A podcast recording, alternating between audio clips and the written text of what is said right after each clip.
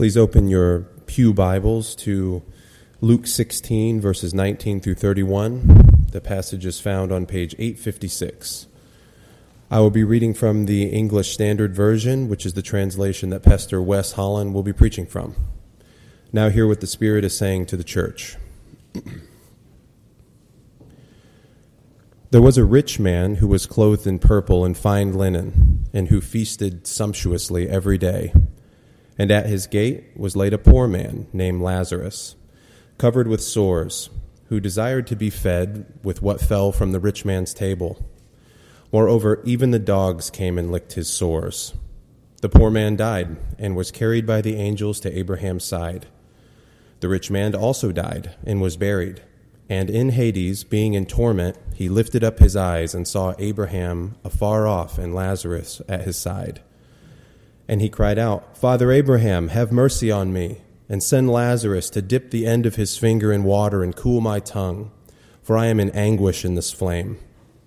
But Abraham said, Child, remember that you in your lifetime received your good things, and Lazarus in like manner bad things.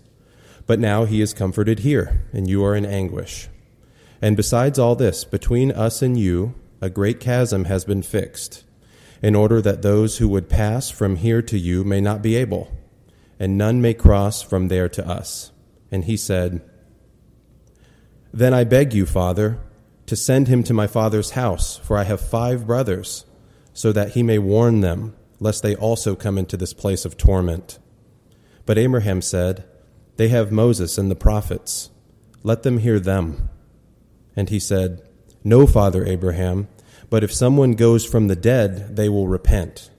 And he said to them, If they do not hear Moses and the prophets, neither will they be convinced if someone should rise from the dead. May God bless to our understanding this reading from his holy word.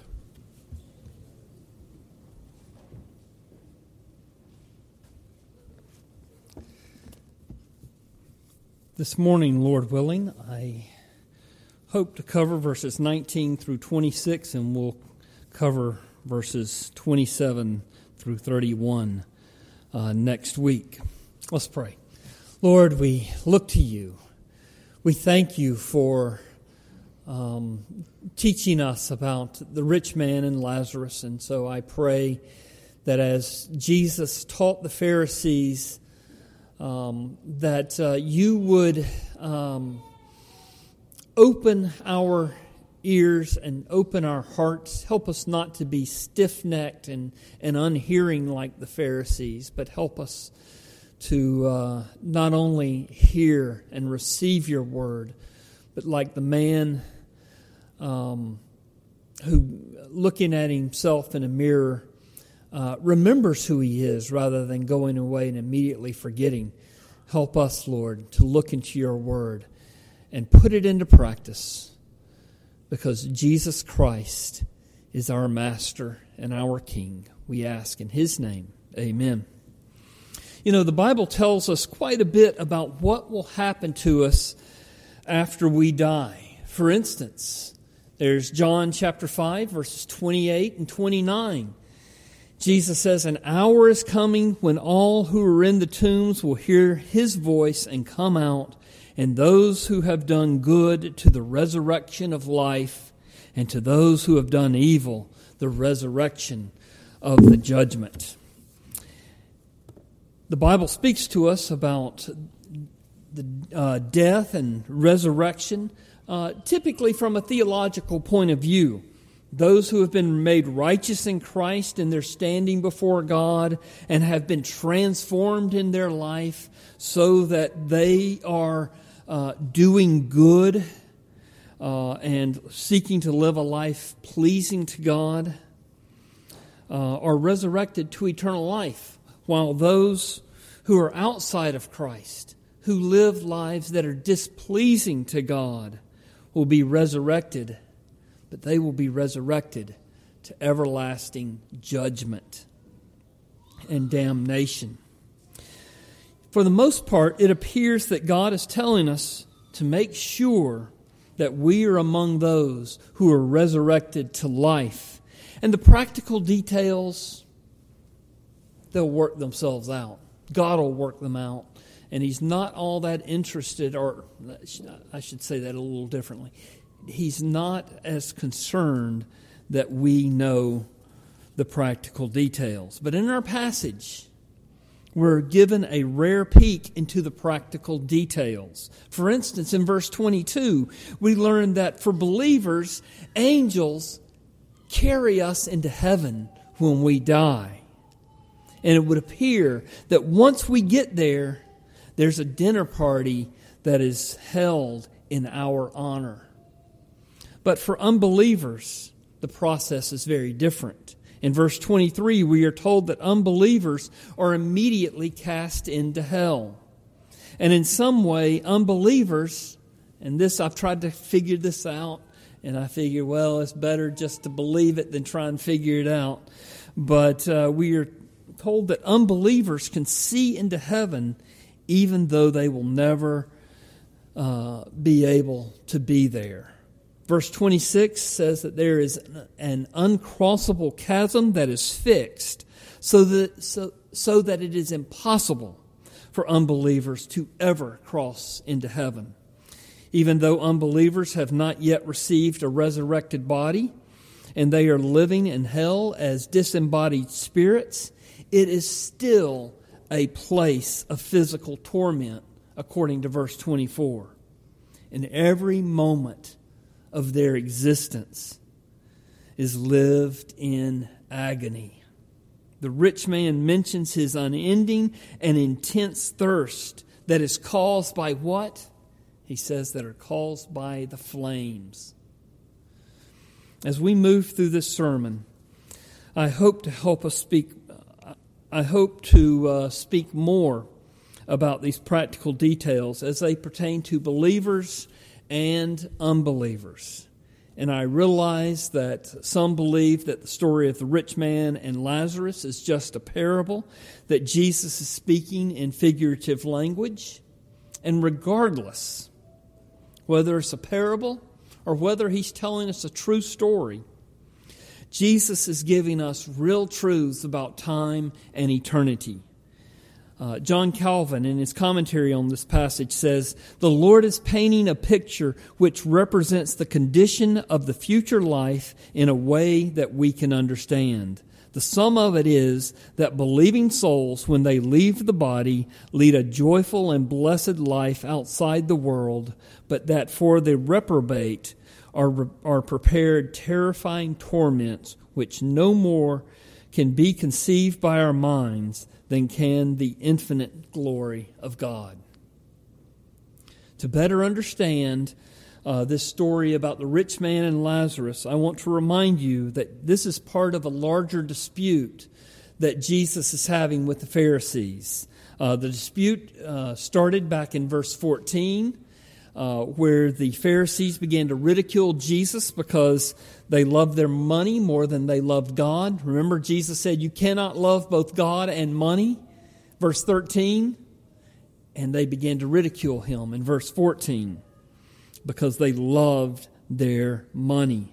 And the rich man who lived in opulence was totally indifferent to Lazarus, even though he would see him lying there at his gate day after day, starving and suffering from uh, open wounds. And so Jesus, by using this story, is telling the Pharisees that they do not love their neighbors as themselves. Rather, they are self consumed and only in love with their wealth.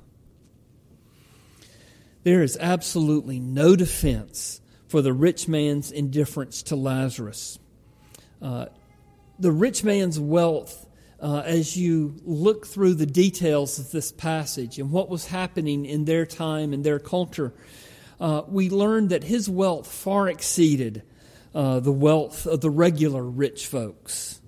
Uh, he was too rich to even live on Bayshore Boulevard. Uh, his everyday clothes were dyed in purple. Purple was the color of royalty. His everyday clothes he dressed like royalty. And purple dye was extracted from a sea mussel called murex. and from each mussel, you could only extract one drop of purple dye. Can you imagine how many of these mussels had to be brought up from the sea in order to dye his clothes purple? Uh, it's inconceivable how, inex- how expensive his daily wardrobe must have cost. And the fine linen he wore, and fine linen is underwear. Uh, his, his underwear would have been in, imported from Egypt. Jesus tells us that he feasted sumptuously every day. In other words, this, this man was not your run of the mill millionaire. And the Greek word for the gate where Lazarus was laid uh, every day to beg for food, the, the Greek word here for gate is the kind of ornamental gate that would only be found at the entrance to a palace. And in all his extravagant wealth, he could find no room in his heart for compassion toward Lazarus. He was so consumed by his wealth, so overcome with his pursuit of pleasure, that Lazarus was not seen by him to be a person, but simply a nuisance that he wished would go away. In the ancient Near East, there was no government safety nets. There were no hospital beds set aside for those who could not afford to pay their bills there was nothing. But in Jewish society, at least the community took uh, oversight for the poor. Uh, they were, uh, God wanted them to be better than the nations around them. The community was to care for the poor. The rich were expected to leave something for the poor. The farmers were told not to harvest around the outer portions of their fields, but to leave the gleanings for the poor so that they could come and get some food after the uh, harvest was over. Uh, it, would have, it would have cost the rich man exactly nothing to give Lazarus scraps from his table that no one else was going to eat. Uh, but even that was withheld. And it's likely the rich man did not want to give Lazarus any scraps because he did not want to encourage others to crowd his gate looking for scraps. And I think he resented that Lazarus was there. Everything about this man uh, was, uh, was dedicated to opulence, was to dedicated to uh, the pursuit of pleasure, was dedicated to showing off his wealth. And there was this blight, this man with open sores, sitting there at his gates, causing a stain on his show of wealth. Compare the rich man to what we are taught in the scriptures 1 John chapter 3 verse 17. If anyone has the world's goods and sees his brother in need, yet closes his heart against him, how does the love of God abide in him? John asked. Or James, if a brother or sister is poorly clothed and lacking in daily food, and one of you says to them, Go in peace, be warmed and filled without giving them the things needed for the body, what good is that? The Bible says that we cannot please God without having a merciful heart. In verse 20, Lazarus is described. He was laid at the gate. He was too sick to walk, but he had to be carried there. Uh, it's in the passive. He was, he was laid there. Presumably, he was carried by his family members to the gate so that maybe possibly the rich man might give him some scraps that had fallen from his table. His body was covered with sores. He was in such bad shape that he could not defend himself from the uh, he could not defend himself from the dogs that were licking his wounds. Some have argued that the dogs um, were doing some good, doing him some good uh, by licking his wounds But as I read this passage, we don't get the sense um, that the dogs were doing um, much good, uh, but rather causing further anguish for Lazarus. Uh, does it, does not take much imagination to consider how badly Lazarus must have smelled. He wasn't only just an eyesore. To the rich man, Lazarus was nothing, uh, nothing more than an unwanted nuisance. The rich man was finally rid of his eyesore when Lazarus died. Nothing is said of Lazarus's burial. Uh. Maybe he was just cast onto the garbage dump. We don't know. But in, notice in verse 22 what became of his soul. Verse 22 The poor man died and was carried by the angels to Abraham, Abraham's side. The idea of dying is a fearful thing to many people. Um, as Christians, we look forward to seeing Christ. We look forward, forward to renewing those relationships with those who in Christ have gone before us into heaven. But the process of dying, well, that's unsettling. What will it feel like to die? What will we experience leading up to our death? What will we experience at the moment of death? One of our widows uh, here at the church several years ago was nearing the end of her life. And she was a strong believer, but um, was afraid of the sensation of not getting enough oxygen. And she would talk to me several times as we, um, as we visited together about that fear. We talked about it, we prayed about it during her final days, and finally, one day, I was visiting with her in the nursing home, and she brought up her fears again. And we talked about it. We read some scripture. We prayed about it.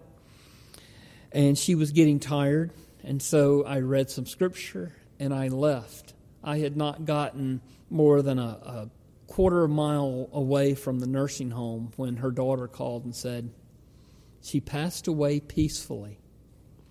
And I was so thankful. Um, and praise God for how comfortably and quickly uh, she died.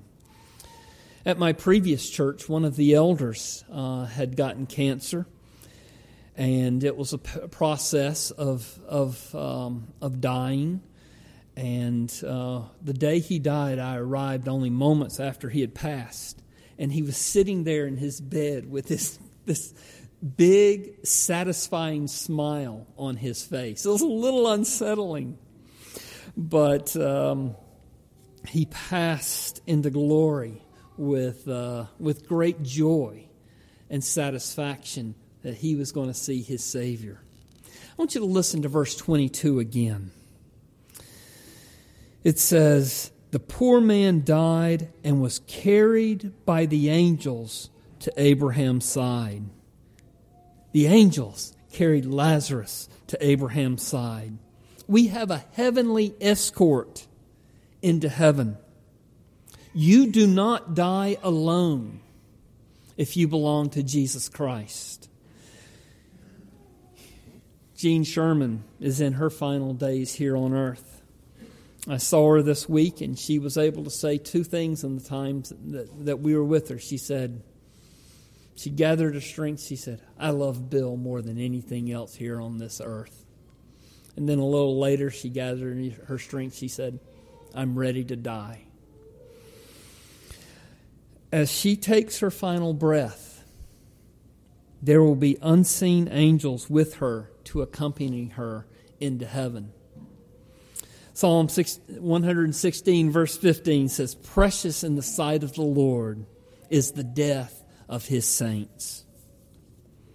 Our passage says that the angels escorted Lazarus to Abraham's side. The older translations say that um, they, they, they escorted him to Abraham's bosom. Uh, I always grew up thinking Abraham's bosom, that was the name of a place. I think uh, what's happening here is that the idea that there's a feast held in Lazarus' honor. and Abraham is the host. And so Lazarus is at Abraham's side. Remember, as we're preaching through Luke, if you go back a little bit to Luke 14, um, where everyone was clam- clamoring for the position of honor at the host uh, side, because it was the position of honor at the table.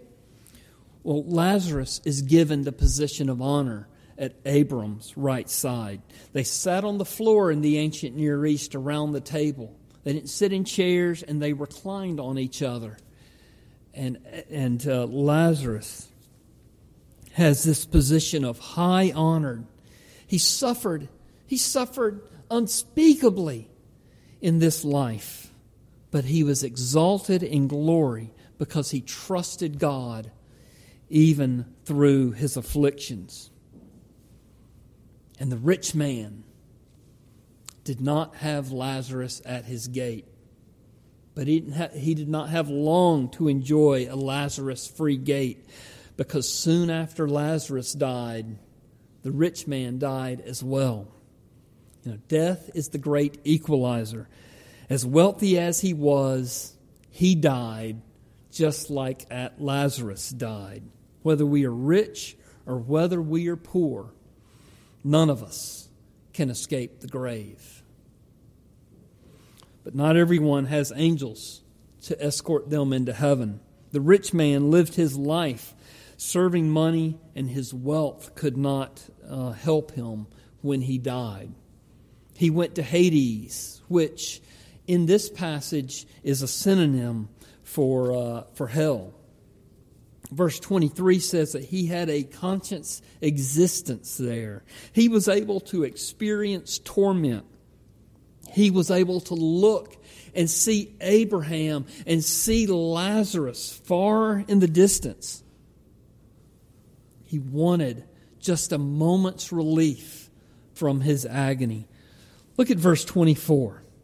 And he called out, Father Abraham, have mercy on me and send Lazarus to dip the end of his finger in water and cool my tongue, for I am in anguish in this flame.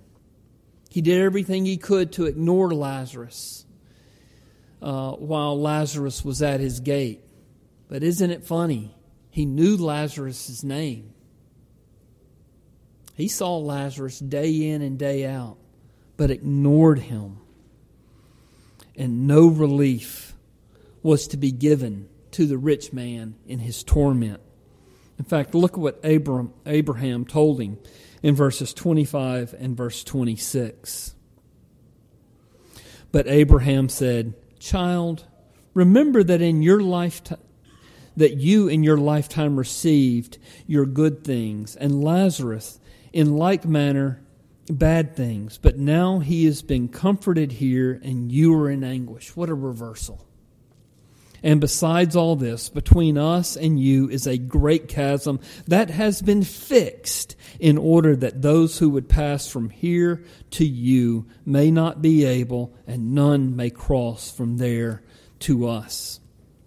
So there's this uncrossable chasm between heaven and hell, and it is fixed. The purpose of the chasm is so that it is impossible for any traffic to go between the two places. Many people live their lives as if they can live with one foot in heaven and one foot in hell. They live as if there are no absolutes, that in the end they will find some kind of middle ground.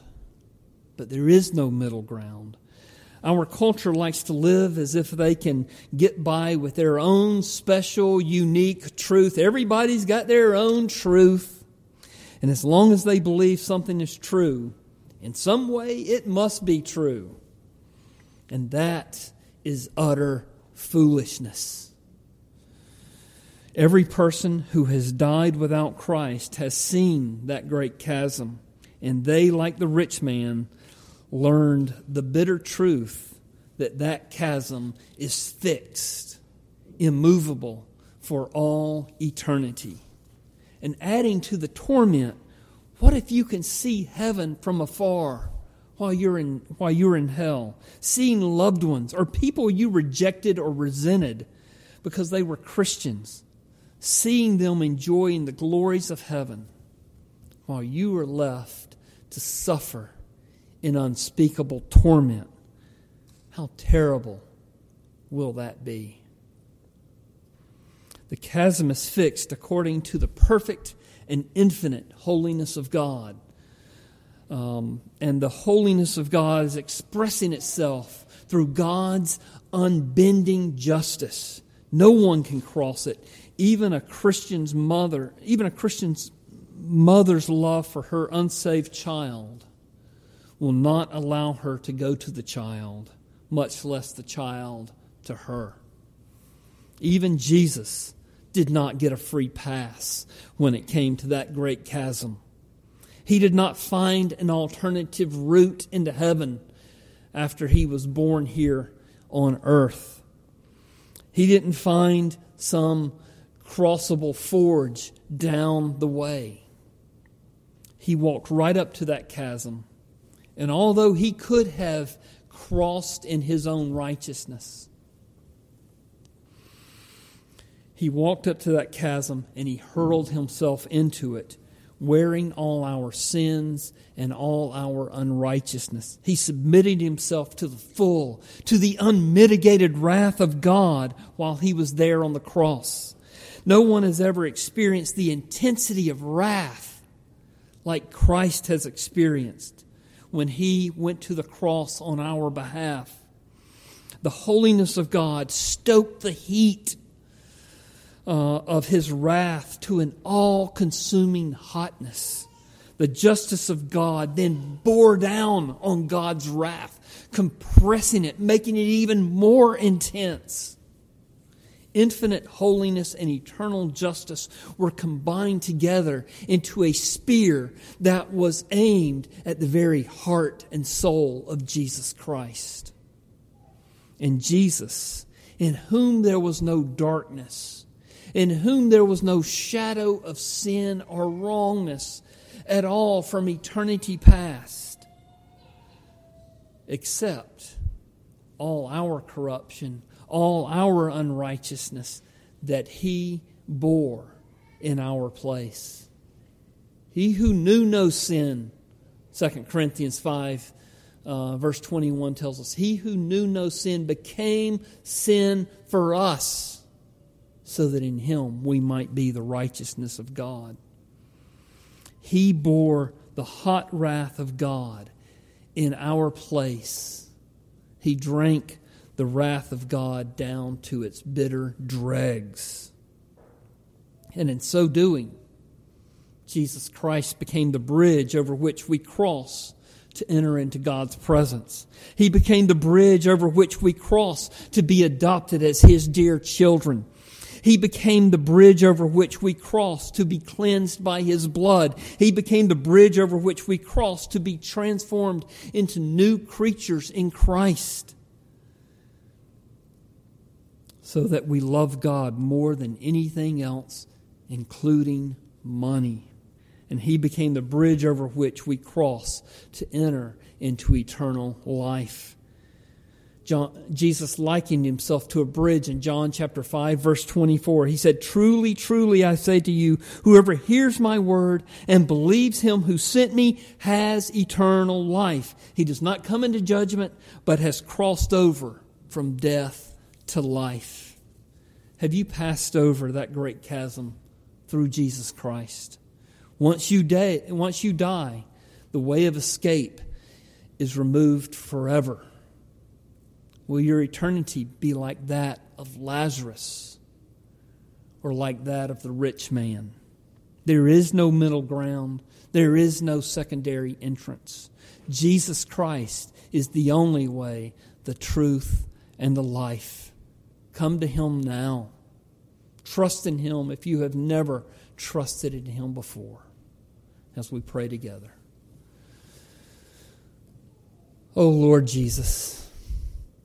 Give us a heart that loves mercy. Give us a heart that loves our neighbor as ourselves.